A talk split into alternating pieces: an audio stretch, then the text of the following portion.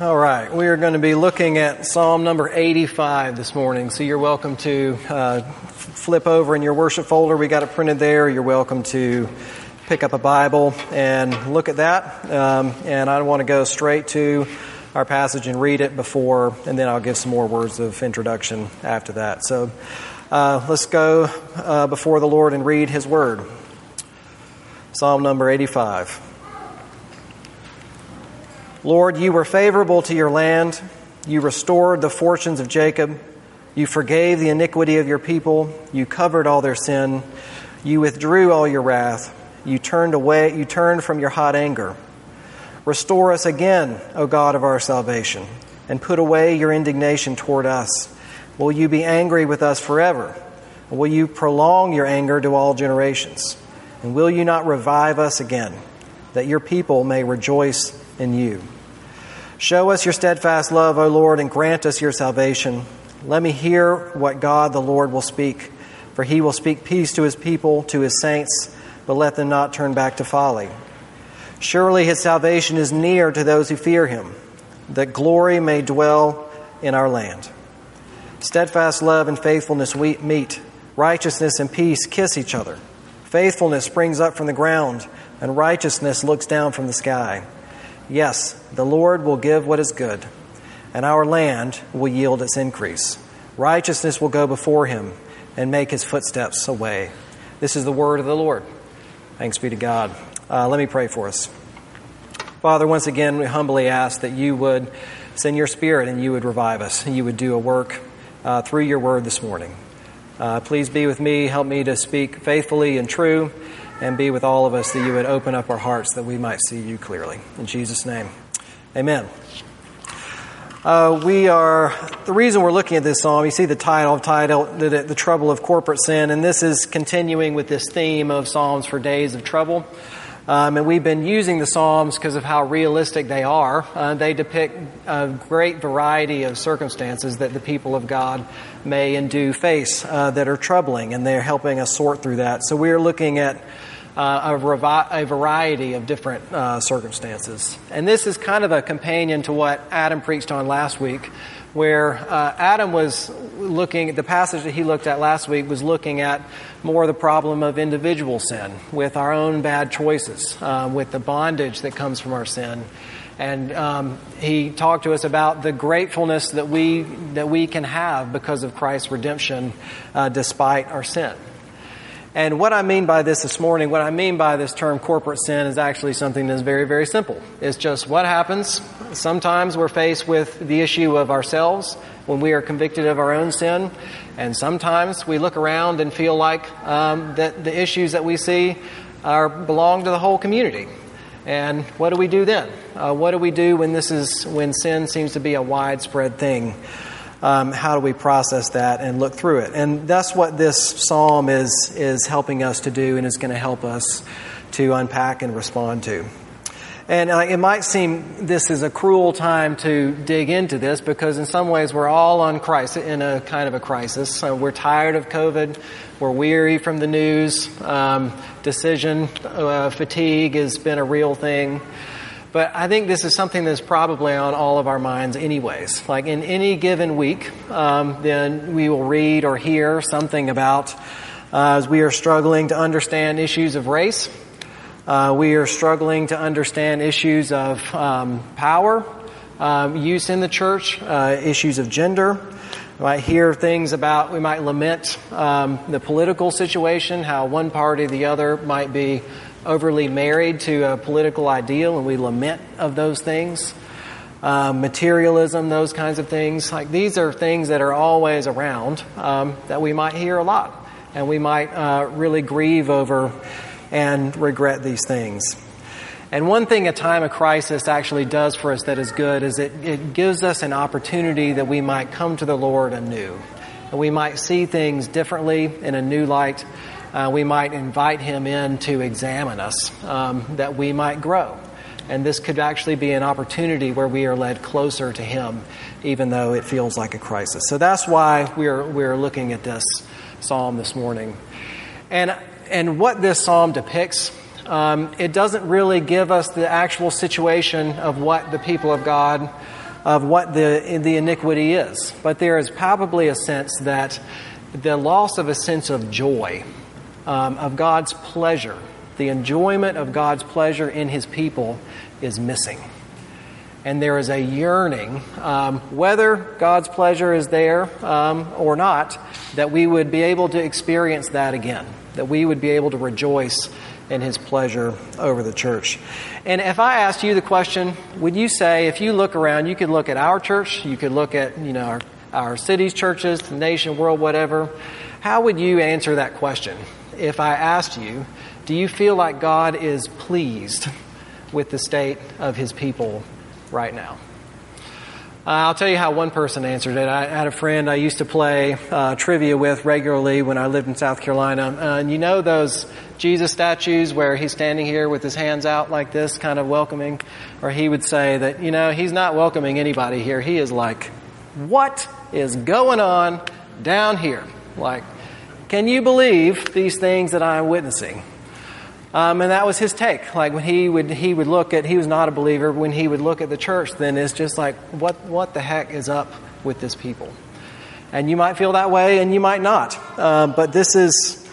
Um, I'm sure that this is not an idea that is too far from your mind. And um, let me read this from Genesis chapter 18. These are God's words to Abraham, uh, one of our patriarchs um, of the faith, and he is describing this work um, um, of this identity of this people. He says, And the Lord said, Shall I hide from Abraham what I'm about to do? He's referring to Sodom and Gomorrah when they're standing on a hill over, overlooking it. Seeing that Abraham shall surely become a great and mighty nation, and that all the nations of the earth shall be blessed in him.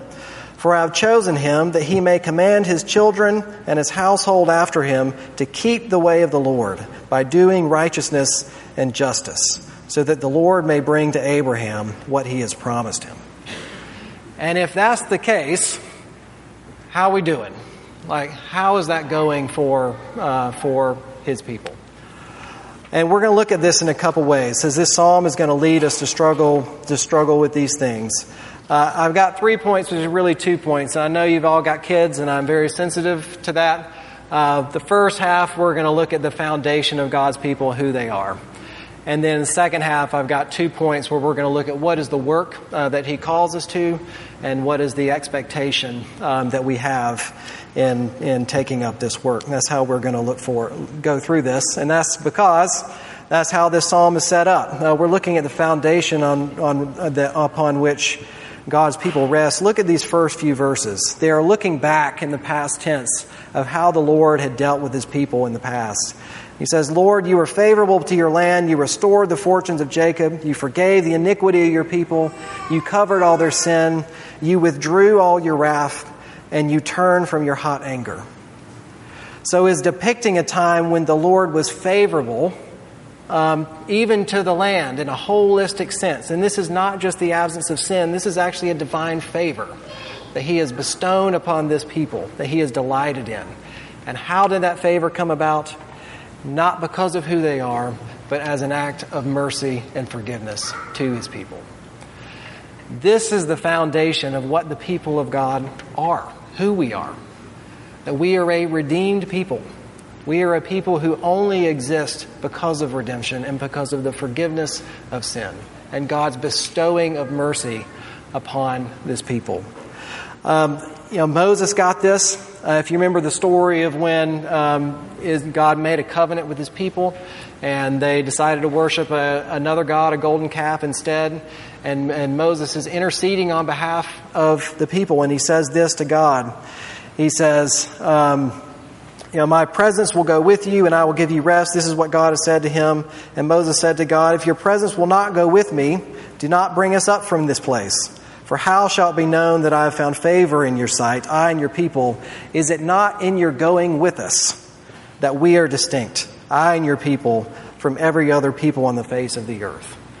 So that, that distinguishing factor is the Lord's gracious, gracious presence with his people. It is that forgiveness and that is mercy. That is who we are. And that is what we are founded upon. And just to take another little survey, I'm getting this from this word glory you see in, in verse 9, this longing for glory to dwell in the land. That's a theme that was picked up uh, particularly in the book of Ezekiel that comes up again, um, again and again. Um, in Ezekiel chapter 10, have you ever read the first few chapters of Ezekiel? It is far out. I mean, there's some weird stuff that happens. In this chapter, there are these like giant wheels covered in eyes rolling around on the earth. I've always thought it would be interesting to get really tripped up on LSD and then read this chapter and see what happens. Um, that's a joke, by the way. Um, but what's happening here in this is that um, the glory of God, the thing that made them distinct, because of their continual idolatry, it gets up and it departs away from the temple as the people are sent into exile. The dwelling of the Lord has gone the glory is not, not dwelling among the people anymore.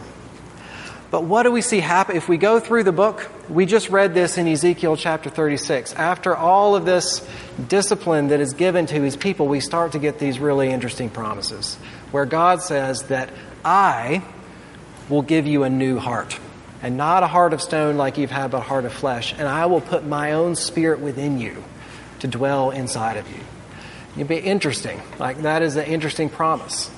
And the very next chapter after that, you might be familiar with, um, is the story of the Valley of Dry Bones, where Ezekiel is led out to this valley and is full of dry bones, and God asks him, Can these dry bones live? What do you think?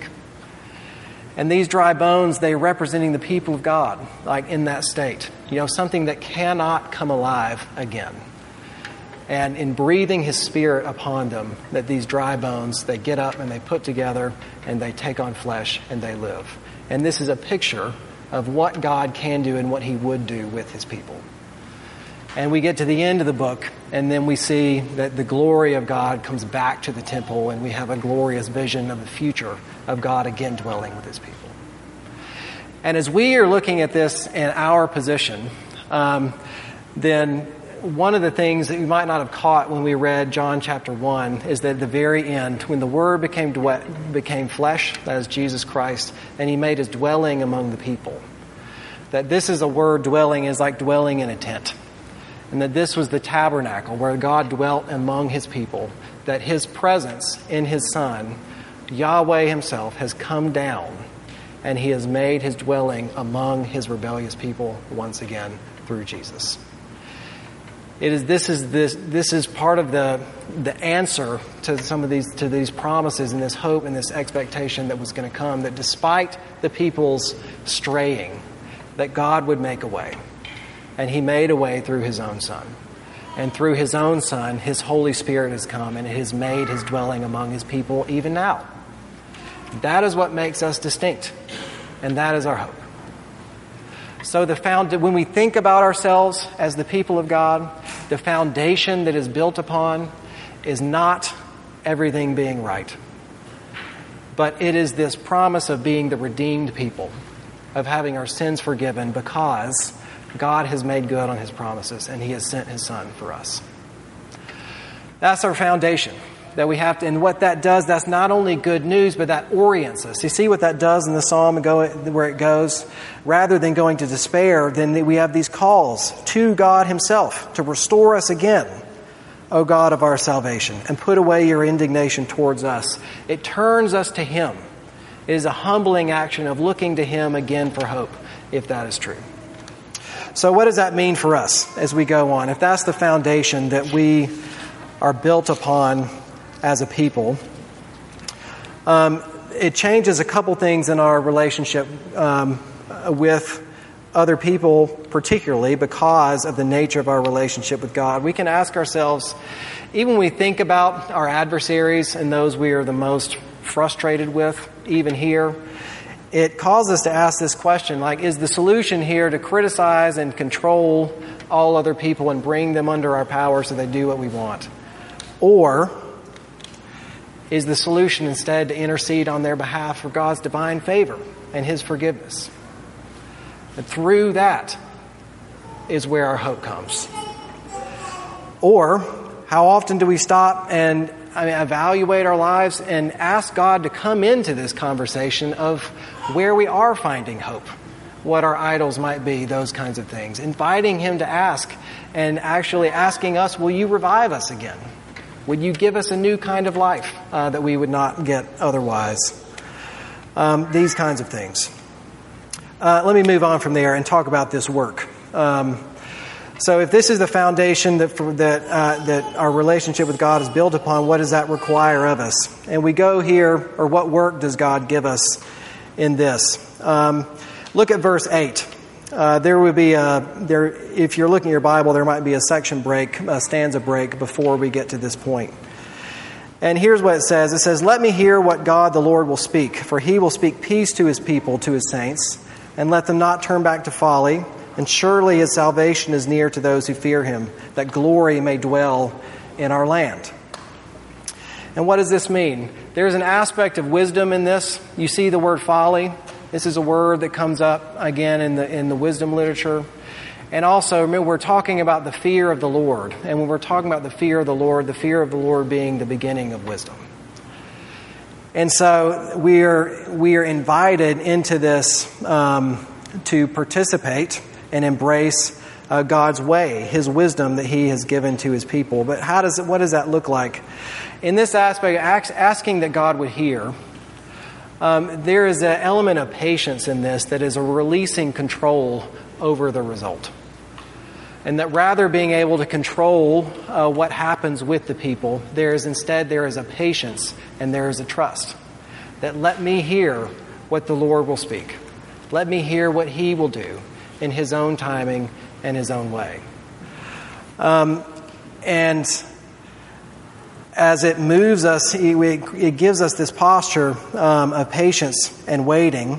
And then rather than taking control of these things, then it gives us something very tangible and particular in our own time, which is wisdom. And that these, there's just a few things here. Like, if one, it gives us who, what voice are we listening to? Uh, there will be all kinds of voices that would be vying for attention and vying for um, to decide who we are and what we are like and what we should do. But yet, there's only one that is important here. It says, "Let me, the Lord, speak. Let me hear what the Lord has to say." And you know, when you were a kid, um, you would be arguing with your siblings, and there was one voice that would trump all of the other voices in that situation, and that was the voice of Mama, who didn't even have to speak all that loud. But as soon as you heard that one voice, it changed everything, and you knew you had better stop and pay attention. There are all kinds of voices that are vying for what life should look like, but wisdom is from God. He is the, he is the one audience, He is the one who gets to say. Um, but in addition to that, um, there is a self examination that I think is also at work here um, in asking what it is the Lord will speak, uh, but let them not turn back to folly and surely his salvation is near to those who fear him. And so I think what this would do for the people of God in reading these things is it lends us to evaluate and ask us these questions like, is this true of me? Who do I really fear? If salvation comes from the Lord and comes to those who fear him, then who is it that is the one who is driving me? Who am I most afraid of? What are the consequences that I'm most afraid of? um, uh, or, or others. So there's, there's this self examination that's being invited, that we are being invited into. And here's the point that I'm trying to drive at here that the life that we are called to is much more mundane often than we think. It is we have been given a covenant relationship with our Father that has stipulations. He has given us worship of Him, He has given us His law. He has given us His wisdom, and He has called us to pay attention and to persevere and to walk in those things. If it is a different voice, a different fear that is driving us, um, then there is a lot of anxiety and there are a lot of options um, that would be pulling down upon us.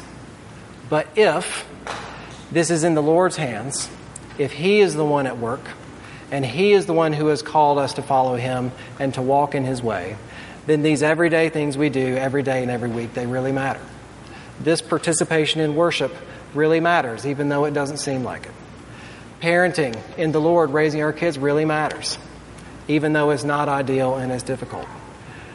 That this is, that we are doing these things because we have been brought into a relationship with our Father who is our Redeemer and who is the one who is at work through us.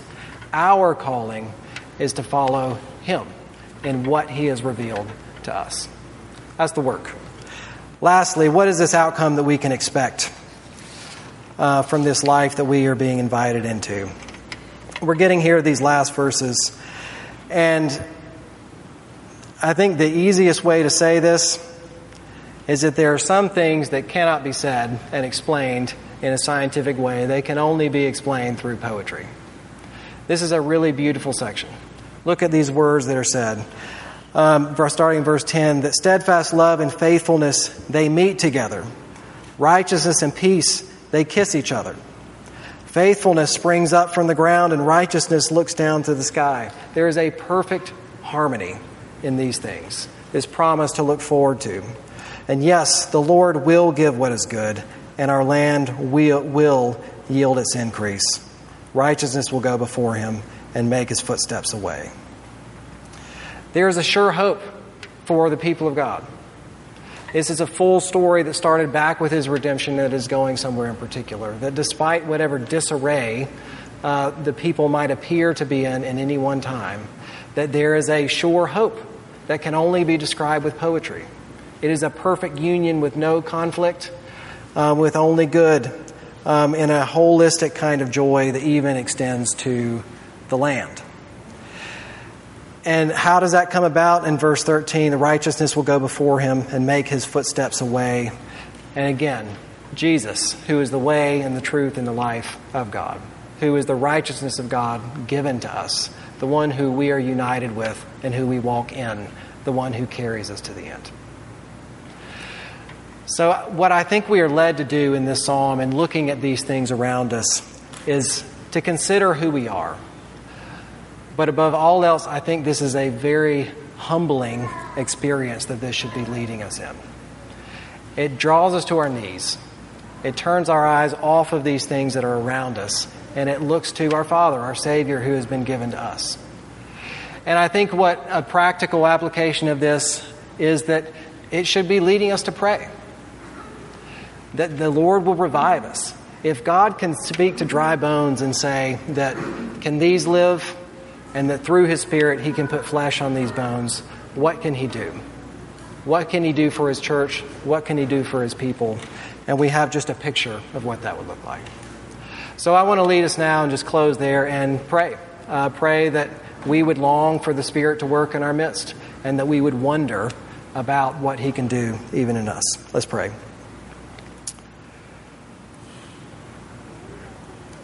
Father, indeed, would you spend your spirit and do a work among your people here? Would you revive us? Would you call us back to yourself? Would you give us hope? Would you give us wisdom that we may follow you? But that we would drop to our knees and that we would look to you um, as the beginner of our faith and the one who will complete the work that you have started in us. In Jesus' name, amen.